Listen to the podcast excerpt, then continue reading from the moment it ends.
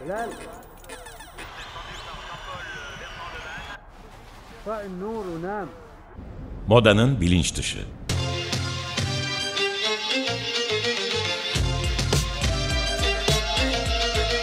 Modanın kültürel tarihi ve güncel refleksleri. Cause you woke up in the morning with initiative to move, so I make it harder. Hazırlayan ve sunan Özge Kanlı. Time has come to Push the button.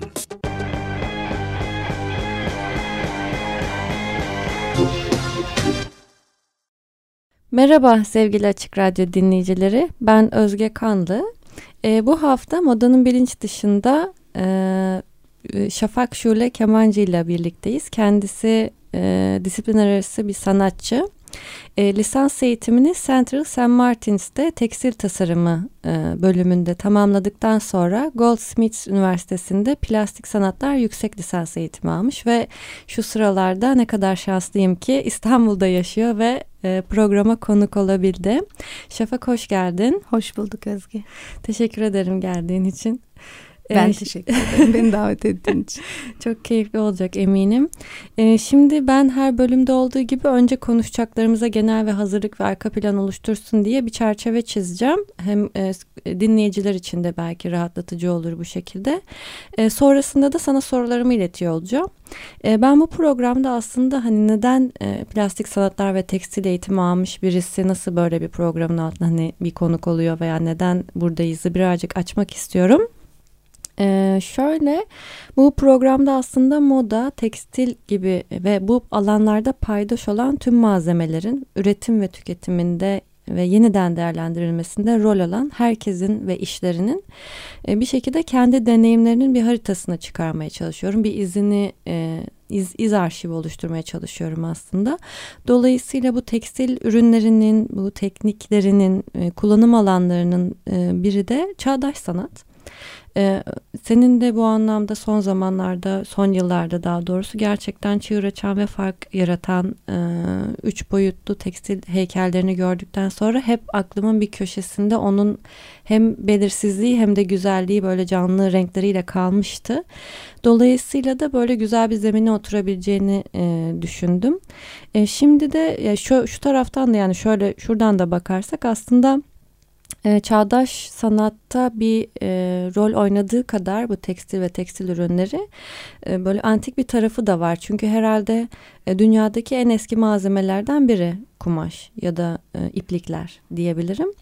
E, ve ben 2015 yılında Şili'ye gittiğimde senin işlerinle benzer çağrışımları yapan bir e, kişinin işleri vardı. Orada gördüğüm e, Violetta Parra. Onun müzesini ziyaret ettim Santiago'da. E, o da böyle teyelli, bol teyelli, bol yamalı, özellikle yün e, çünkü en fazla orada en işlenmemiş bulunan malzeme o diye aslında. Yün kullanarak daha çok böyle ekofeminizmin e, çağır yani ekofeminizmin ve o anlamdaki isyankarlığın ya da duygu aktarımının böyle simgelerini çağrıştırıyordu işleri ve hani bu anlamda da Şili o e, o ülke nedense bu kumaşlarla ilişkili üretimde de e, bu her şey yani bu tarz işlerde karşıma çıktığında direkt aklıma o geliyor. Çünkü bunun böyle başkenti gibi bir şey yani hani bence o e, orası öyle geliyor bana. Senin genel olarak bu kumaş üretme, örme, dikme gibi e, bu referans malzemeleri seçtiren neydi sana? Bunları seçtiren neydi? Önce onu sormak istiyorum. Bir de bu çalışmalara başlarken e, böyle mitik malzeme tarihi bakımından e, bu tarz seçimler yapmanın bir nedeni var mıydı? Yoksa sen böyle farkında olmadan bilinç dışı bir şekilde mi oraya gittin? e, kumaş benim için aslında benim güvenli alanım. Hmm. Çünkü e, 7-8 yaşlarından hatırlıyorum böyle Barbie bebeklerime örgü kazaklar e, yapardım. Önlerinde böyle bayağı e, detaylı desenler olan. Sonra 11 yaşında anneannem bana bir dikiş makinesi almıştı. Ve o zamandan beri sürekli dikiş dikiyorum. Hmm. O benim güvenli alanım gibi ve e, biraz da şey gibi düşünüyorum. Küçükken e, benim kaçabileceğim bir alandı ve belki de ilk meditasyonumdu. Hı hı. Örgü örmek, dikiş dikmek. O yüzden çok içgüdüsel bir yerden bakıyorum kumaşa. Ee, tekstil tasarım okumaya karar vermem de mesela aslında seramik ve kumaş arasında çok tekstil arasında çok gidip geliyordum ve e, okula girdikten sonra belki karar veririm diye düşünüyordum. E, seramik atölyesinin böyle toz dumanını gördükten sonra direkt tekstile kaçmıştım böyle hani e, daha temiz ve masamda çalışabileyim diye düzenli bir şekilde. O yüzden birazcık içgüdüsel hani Hmm. düşünerek olmayan bir şey. Şimdi de mesela cuma pazarına gidiyorum sürekli kumaş almaya. Bayılıyorum hani böyle kilolarca kumaşlarla dönüyorum Hmm. eve. Ee, ekofeminizmle Hı hı. ilgili de e, sen bahsederken düşündüm. Ee, daha çok benim işlerime gönderme yapan e, şey bence ekoseksüellik, ekofeminizmden ziyade diye düşünüyorum. Çünkü e, ekoseksüellikte doğayı hani sürekli bize bir şeyler veren bir anne Hı hı. ya da e, kurtarılması gereken zavallı bir varlık hani Hı yok hı. olan gittikçe yok olan kurtarılması gereken zavallı bir varlık yerine daha çok böyle eşit bir sevgili olarak Hı hı. görüyor ekoseksüellik kavramı. O yüzden daha yakın görüyorum işlerime genelde. Hı hı. Evet aslında sen söyleyince benim de aklıma daha güzel oturdu yer etti senin e, aslında minicik bir e, dişil organı bile kocaman dev bir hale getirdiğinde ne kadar ilginç bir yapıya sahip olduğunu hatırlayınca çok daha mantıklı yerlere şu an oturdu zihnimde senin tanımın.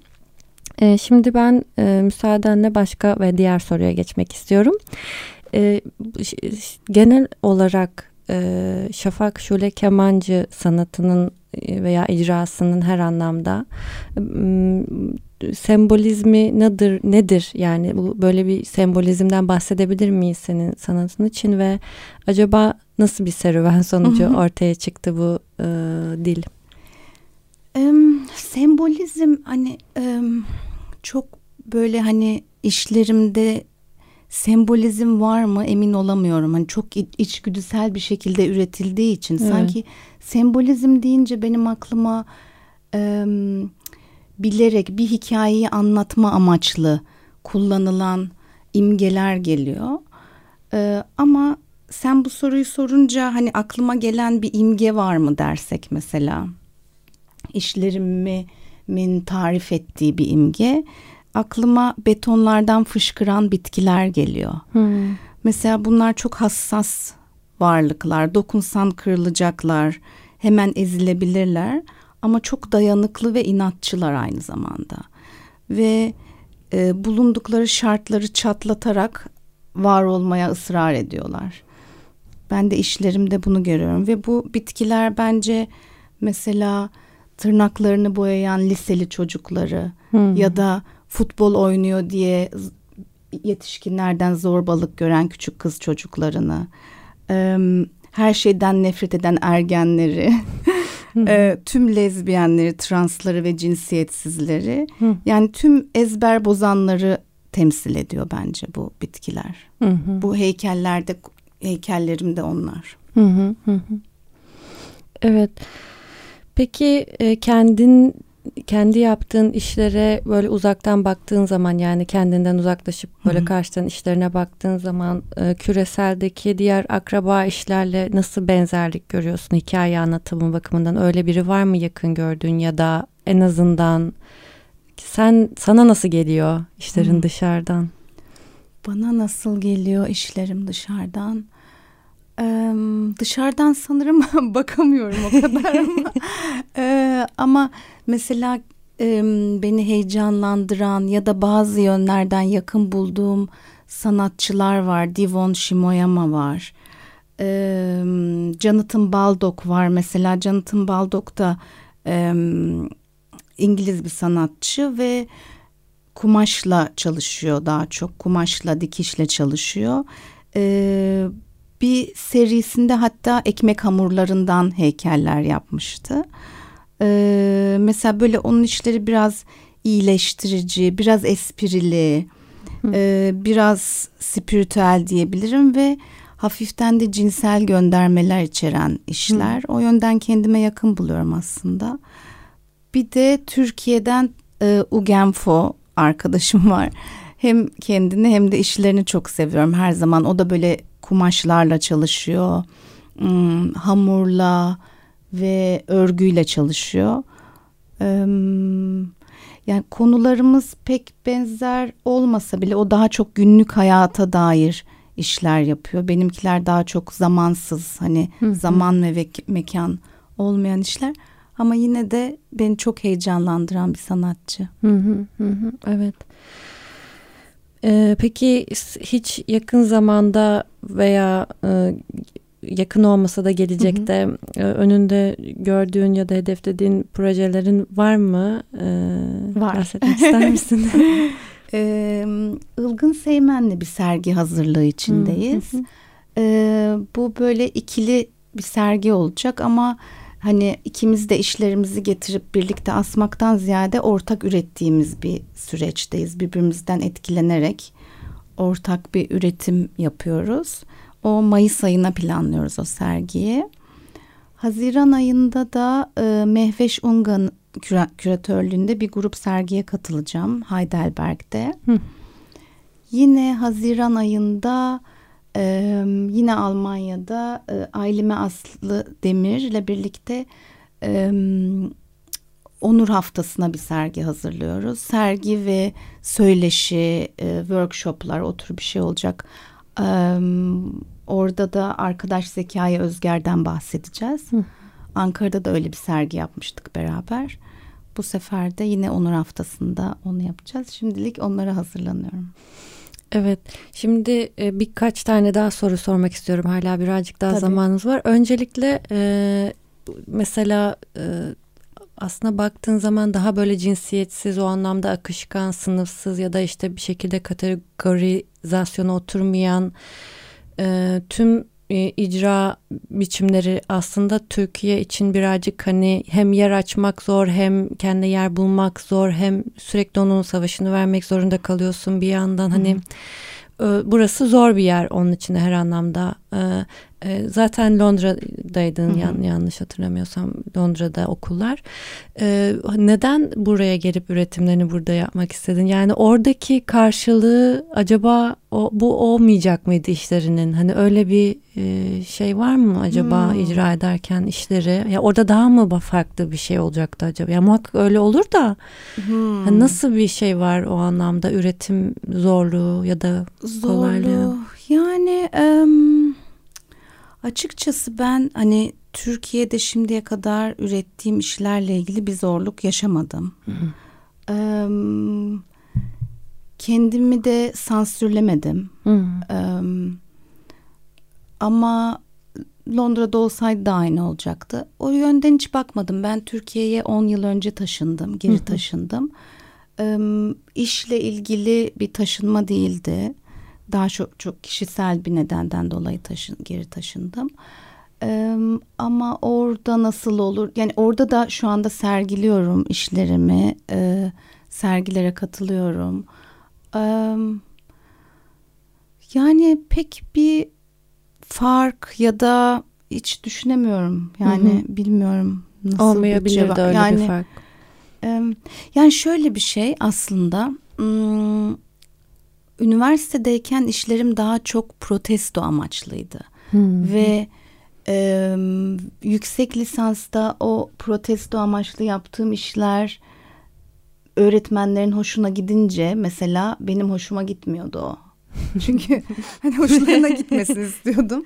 E, rahatsız etmek istiyordum ama onların çok hoşuna gidiyordu. Bir de öyle bir şey var ya hani e, biraz oryantalizm gibi bir şey. Geçen gün bir arkadaşımla da bunu konuşuyorduk. Queer çevrenin böyle pandalanması diye bir deyim var. Biliyorum bilmiyorum biliyor musun? Hani böyle tatlılaştırmak gibi bir şey. Özellikle gay erkeklere yapılan böyle onların hareketlerini tatlı bulmak. Ay çok şeker, çok tatlı gibi. Hı-hı. Hani bu da aynı şekilde hani burada da olan, orada da olan bir şey ve o zaman protesto amaçlı yaptığım işler e, işe yaramamıştı burada nasıl olurdu bilmiyorum çünkü artık protesto amaçlı yapmıyorum işlerimi. Hmm. Daha çok hani kendi kendimizi kutlamak için ve hmm, kendimiz için üretiyorum. Hani dışarıya bir protesto amacı yok. O yüzden Hı, Evet. Burada da e, yani e- eğitimi hiç burada almayı düşündüm bilmiyorum ama birazcık oraya orayla ilgili konuşalım mı? Çünkü Tabii. hani tekstil tasarımı ve Hı hı. plastik sanatlar. Hı hı. Hani Mimar Sinan var burada. Ben benim babam e, politik mülteciydi. Hı hı. E, ben 10 yaşında İngiltere'ye af örgütü tarafından kaçırılmıştı. Kaçırılmak zorunda kal- kalınmıştı. Ve yazları hep oraya gidiyordum. Ve lise bittiği anda da Londra'ya taşındım. O yüzden Türkiye'de üniversite sınavına girmedim. Hı hı. Eee, ve 20 yıl Londra'da kaldıktan sonra 10 yıl önce buraya döndüm. Yaşım şimdi ortaya çıkıyor. Peki hiç e, dön ya buraya geldiğinde üniversitelerle ilişkilendim hani akademik anlamda acaba burada Okuldan nasıl bir nefret ediyorum. Okulun her cinsinden. o yüzden hani üniversiteyi de yüksek lisansı da okula çok az giderek bitirdim. En düşük notlarla bitirdim. Hatta üniversitede daha o zamanlar bilgisayar sadece üniversitede vardı, evlerde yoktu ve sırf bilgisayardan em, böyle kızlarla iletişim kurmak için gidiyordum üniversiteye. Hani stüdyoya uğramıyordum bile. O yüzden akademik kariyer hiç düşünmedim. Yani zar zor kurtuldum bir daha da yok gitmem. Evet. Peki mesela orada okuldayken senin hani Türkiye'li olduğun ya da bu işte köken Hı hı. kö- yani bu kö- kökensel kültürünle ilgili şeyler konuşulduğunda bunu öğrendiklerinde oradakilerden böyle daha böyle oryantalist bir tavır oluyor muydu? Hiç, hiç hani daha olmadı. kökenlerine dair Ay- işler yap falan Ha, hani. O olmadı. Bir ark başka bir arkadaşım bunu yaşadı. Ee, Japon bir arkadaşım e, yemek yapma kültürü ve e, ateş tanrıçasıyla ilgili iş yapmak istiyordu. Mesela Goldsmith onu çok demode bulmuştu ve başka onun kendi kültürüyle ilgili başka şeyler önermişlerdi ona. Ama ben öyle bir şey yaşamadım. Hiç e, üniversitede de yaşamadım. Hı hı. Özellikle belki moda tasarım kısmında. Ha e, moda da olabilir hı ama tekstilde hiç e, bir de belki de hiç bende öyle bir e, etkisi olmamıştır da şey, söylediklerinin mi? hem de benim işlerimde de hiç öyle bir e, Hmm. geleneksellikle ilgili yani zamanla ya da mekanla ilgili e, hiçbir şey olmadığı için belki öyle bir şey hı. önerme şeyleri hı. de olmamış olabilir. Evet bir de bir yandan şöyle bir şey ya da bir zihnim gidiyor aklım gidiyor hazır vaktimiz varken seninle Tabii, buluşurken konuşmak istiyorum. Şimdi öyle bir döneme girdik ki hani hem moda hem böyle e, aslında normalde izlenebilir olan sanat ve e, bunun teknolojik olarak taşınabilir ve bir araya gelebilir olması işte bu işbirlikleriyle beraber farklı disiplinler böyle bir bütün olabiliyor hızlıca. İşte hani hemen üç ayrı disiplin işte biri marka biri sanatçı biri bilmem ne bir araya geliyorlar ve bir e, bir sinerji oluşabiliyor hızlıca. Senin hiç bu e, ya, yaşanabilir, hissedilebilir ve izlenebilir bir icra et bir şey icra etmek dışında daha performatif bir şeye yönelme ihtimalin ya da hani daha giyilebilir ya da hani bu bu, bu kısımlara açık mısın veya sana bu bu bu kadar bu bütün her şeyin bir araya gelebilme hızı ya da bu bu çalışma biçimi e, içinde bulunduğumuz daha tekno gerçeklikten bakarsak nasıl hissettiriyor acaba? Bana heyecan veriyor açıkçası. Hı. Ben o tür şeylere kesinlikle açık olurum diye düşünüyorum. Şimdi sen sorarken düşündüm yaptım mı ben böyle şeyler daha önce. Genelde e, tekstil tasarım okuduğum için daha çok yüzey tasarımıyla ilgiliydi ve hani em, duvar kağıdından düşünüyorum mesela duvar kağıdı yapmışlığım var. Aa tabii aslında üniversitedeyken de bir modacıda çalışıyordum bu arada. Hmm. Ee, evet 3 yıl boyunca bir moda e, evinde çalıştım. Ee, tabii bence çok Orada heyecanlı. ne, orada ne yapıyordunuz? Orada e, fetiş moda eviydi. ben de el dikişçisiydim. Böyle bazı ürünler sadece elle dikiliyordu Hmm. ve üç yıl boyunca orada el dikişi yaptım part time üniversiteye giderken. Ee, ve evet bence çok heyecanlı bu tür projeler varsa lütfen benimle iletişim kurulsun. Ben de e, düşünüyorum hani şu an acaba daha neler olabilir hani gelecekte neler görebiliriz falan diye. O yüzden hazır seni de bulmuşken sorayım öğrenmek iste öğ- öğrenmek istediğimi hemen öğreneyim istedim.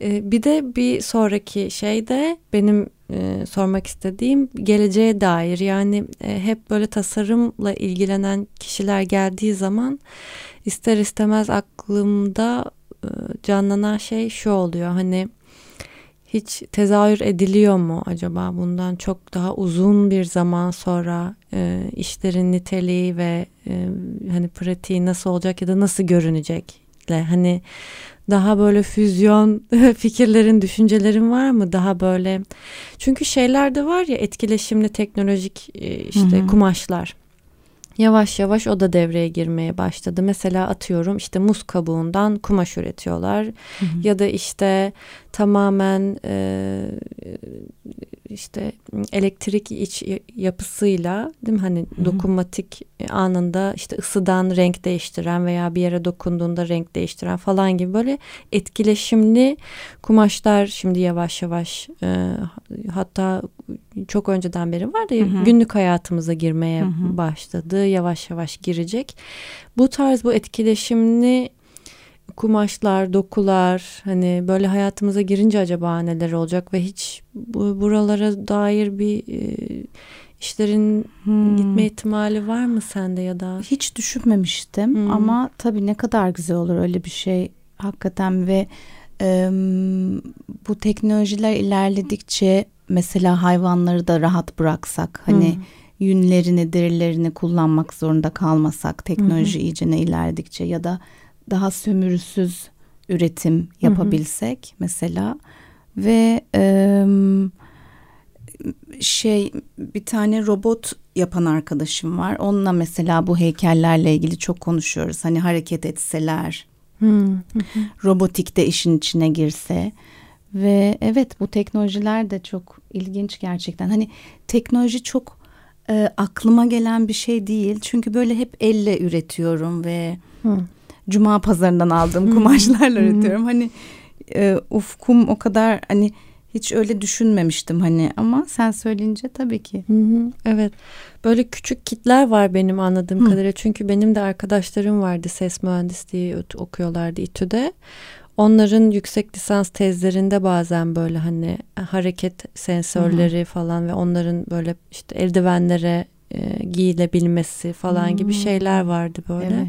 Çok istiyorum. Aslında o arkadaşımla da çok konuştuk sergi süre bazı sergilerde. Ee, mesela e, yaptığım bitki heykellerin nefes alması Hmm. çok isterim aslında o tür şeyler. Hmm. Evet, ilginç Hareket gerçekten. etmesi. Ya da Ee, renklerinin değişmesi. Evet. Güzel. o kişiyle karşı karşı karşı karşıya geldiğinde yani e, o senin eserini izleyen onunla etkileşime girse Çok güzel değil mi? olur. Çok Evet, ilginç bir şey evet, olabilir evet, aslında. Kesinlikle. Ki bayağı e, kökensel bir şey yapıyorsun Hı hı. yani hani daha Evet. e, doğaya dönük bir şey ilginç olabilir gerçekten. Şu an burada düşünmeye başladık bunu ama bakalım belki ileride gerçek olur senin için de. Neden olmasın? E, aslında sadece tek bir soru daha sorup Tabii. böyle yavaş yavaş kapatalım. O da genel olarak senin e, e, sergi sürecin burada nasıl oluyor? Yani şundan e, ya belki onu anlatmak iyi olabilir. Hem buna e, belki bunu yapmak isteyen insanlar için hem e, seni tanıyan e, tanımak isteyen insanlar için daha fazla.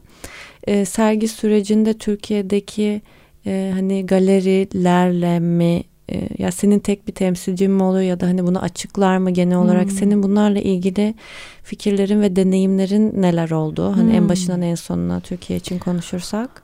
Ben e, genel olarak sadece e, üretip ürettiklerimi de çöpe atarak uzun yıllar geçirdim. Hani üretip sıkılıp çöpe atıp hani hiç sergilemeyi düşünmeden ama e, sınırsız ekibi sen de bilirsin belki sınırsız ekibini Evet. E, onların yaptığı onur haftası sergilerine sürekli sadece böyle yılda bir kere iş verip e, o şekilde üretiyordum. Çok az üretiyordum.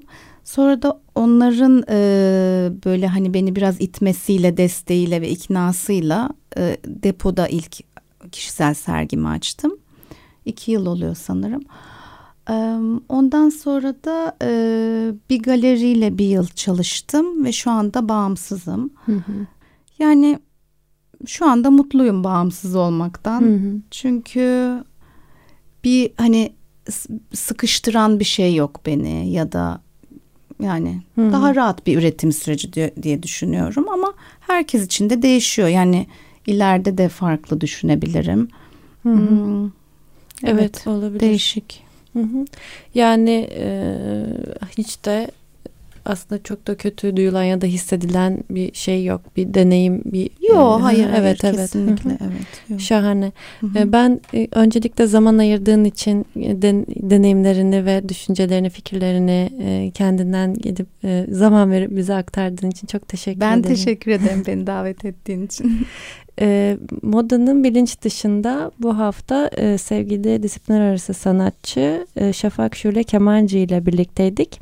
İki hafta sonra tekrar aynı gün ve saatte farklı bir konu ve konukla görüşmek üzere. Hoşçakalın.